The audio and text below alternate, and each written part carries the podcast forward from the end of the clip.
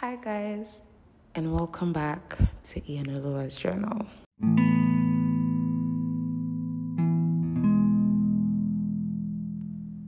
The way forward. The reason you love Rio so much is because you're free when you're her. You don't feel bound by anything, by anyone, by any situation. While talking with Onyi, I realized that God doesn't necessarily want me to stop. He wants me to stop and retrace my steps to the point where creating was beautiful, where it had meaning, where I enjoyed it, where it was more therapeutic and served as an escape means, a safe space. He wants me to go back to the point where creating wasn't about performance, where it wasn't a means to prove consistency to myself or to try. Me doing this is doing it for me, is being there because I'm being there for me, is creating because I enjoy creating its first purpose is to serve me. To be honest, I still ask myself if if creating is for me, then why create at all? Like why share? Well, I guess I'll figure that out now, discovering it in the journey. But I've decided to document the month of February as the journey to to my first love to creating for myself. Art is honestly really beautiful. And I get that a lot of people say, oh, create for others. But to be fair, I think creating for yourself first and foremost is the most important heart of your art. When you create for yourself, whoever then reads it and feels drawn to it will feel drawn to your work. But it doesn't displace the you in your work.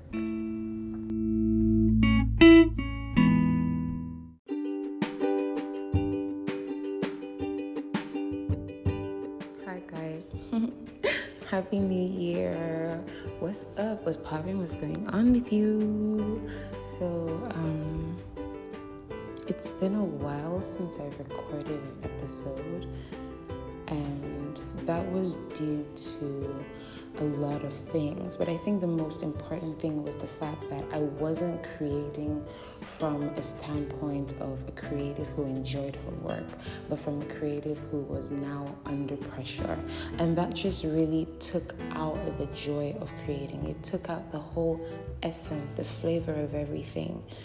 And if you're a creative, you would most likely understand that it's it's not a nice place to be at. Um, it's liken it to you doing something that you that you usually enjoy doing in your element, and now you now feel like you just have to do this because you need to keep up, or you need to try to be consistent, and that just doesn't it doesn't cut it for me. I've I've heard and seen a lot of creatives say that you have to create for your target audience, which is great, um, getting to that point of accountability. But I feel that before you get to that point, you even when you get to that point, you should never forget to create for yourself. Now, when I mean create, I, I believe that we're all creatives. And it, it could start from, and creating could be you um, cooking, it could be you just doing what you love that you feel you would love to share with others, that you feel happy to share with others. It could be you in your work, you in your hustle. It could be you in anything. And to me, it's me while writing. I feel like I've lost my spice with me singing, and I really don't want to lose my spice with me writing because that would mean that would feel like a mini death sentence to me and I didn't want to do that. So I just had to retrace my steps. I was feeling really pent like I was feeling pent up emotions that made me feel like I needed to create. But why did I need to create? Because I needed to put out an episode because I told myself I was going to be consistent this year. But to be fair, it's not like I was enjoying what I wanted, what I was about to do. And I just felt like, oh, wait, maybe God wants me to stop because I wasn't feeling the go ahead in my spirit to do this, like to create at that point. And it was while I was talking with my friend because a, couple of things were happening at the same time. Life was happening, adulting was happening, living in a new environment and trying to find my footing was happening. And it was like a random day by 12 a.m. I just opened up to a friend about it. No, it was not 12, it was like three, four. I opened up to a friend about it.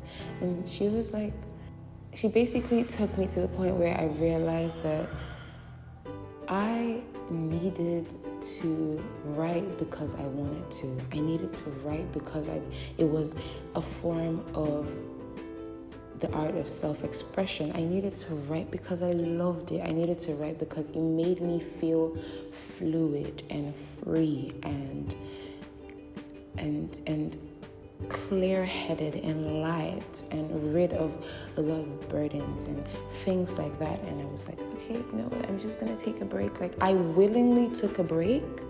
And I think another thing that pointed that prompted me to take this break was when um, I was talking to my pastor about the whole pressure to to record and to put out an episode and all that. And he was like, you, you, as a girl relax and settle down first in this new environment before you now put an episode. And I think that re- that advice really helped me because if I had put on an episode looking back with this like on the stress I had been through here, it would have I would have been inconsistent. Okay, I would have been inconsistent. I would have been. Um, struggling with finding a place to work and all of those things and I would have felt really exhausted emotionally and I would have been I would have just not been in the right mental headspace. So basically I took I willingly took a step back and that's something that I never thought I was going to do. But knowing when to draw the line with myself and say girl, you have to create for you first before you create for other people. This is really about you. This is what you want to share. This is what you've got to give. It's not necessarily about what others have to say, but like it's more about you first. Like doing that really put a lot of things in perspective. It made me cherish myself, cherish my gift, cherish my process, cherish the fact that yes, I write first and foremost for me, and it doesn't negate the fact that my target audience are important to me. No, it does not. It's just that if when you read my work, my work is really personalized.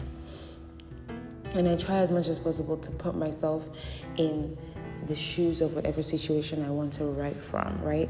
So when you read my work and you now feel it's tailored to you or is suited to you, then that's amazing.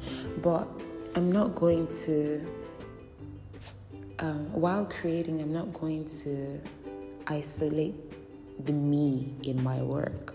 I hope you guys get my point. So basically, documentary. okay, basically, documenting. Pardon me. Documenting February is a journey to loving my creative art again. And I hope you guys can fall in love with the journey with me because now I feel so free. I feel at peace.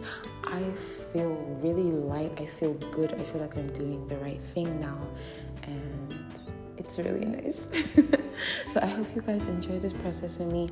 I've got a lot of amazing things written down, and it's so wonderful how there's inspiration in your daily life. It's literally everywhere.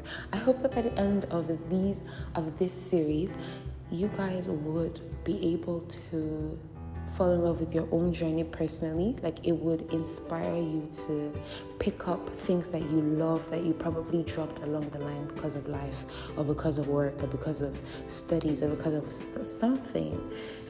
And to just hone your skills and just keep giving yourself that satisfaction by doing what you love.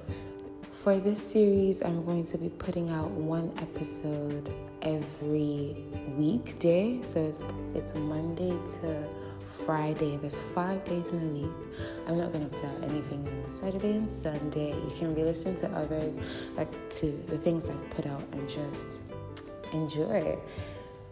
I would really love your feedback in following my journey so you can I hope you guys enjoy this.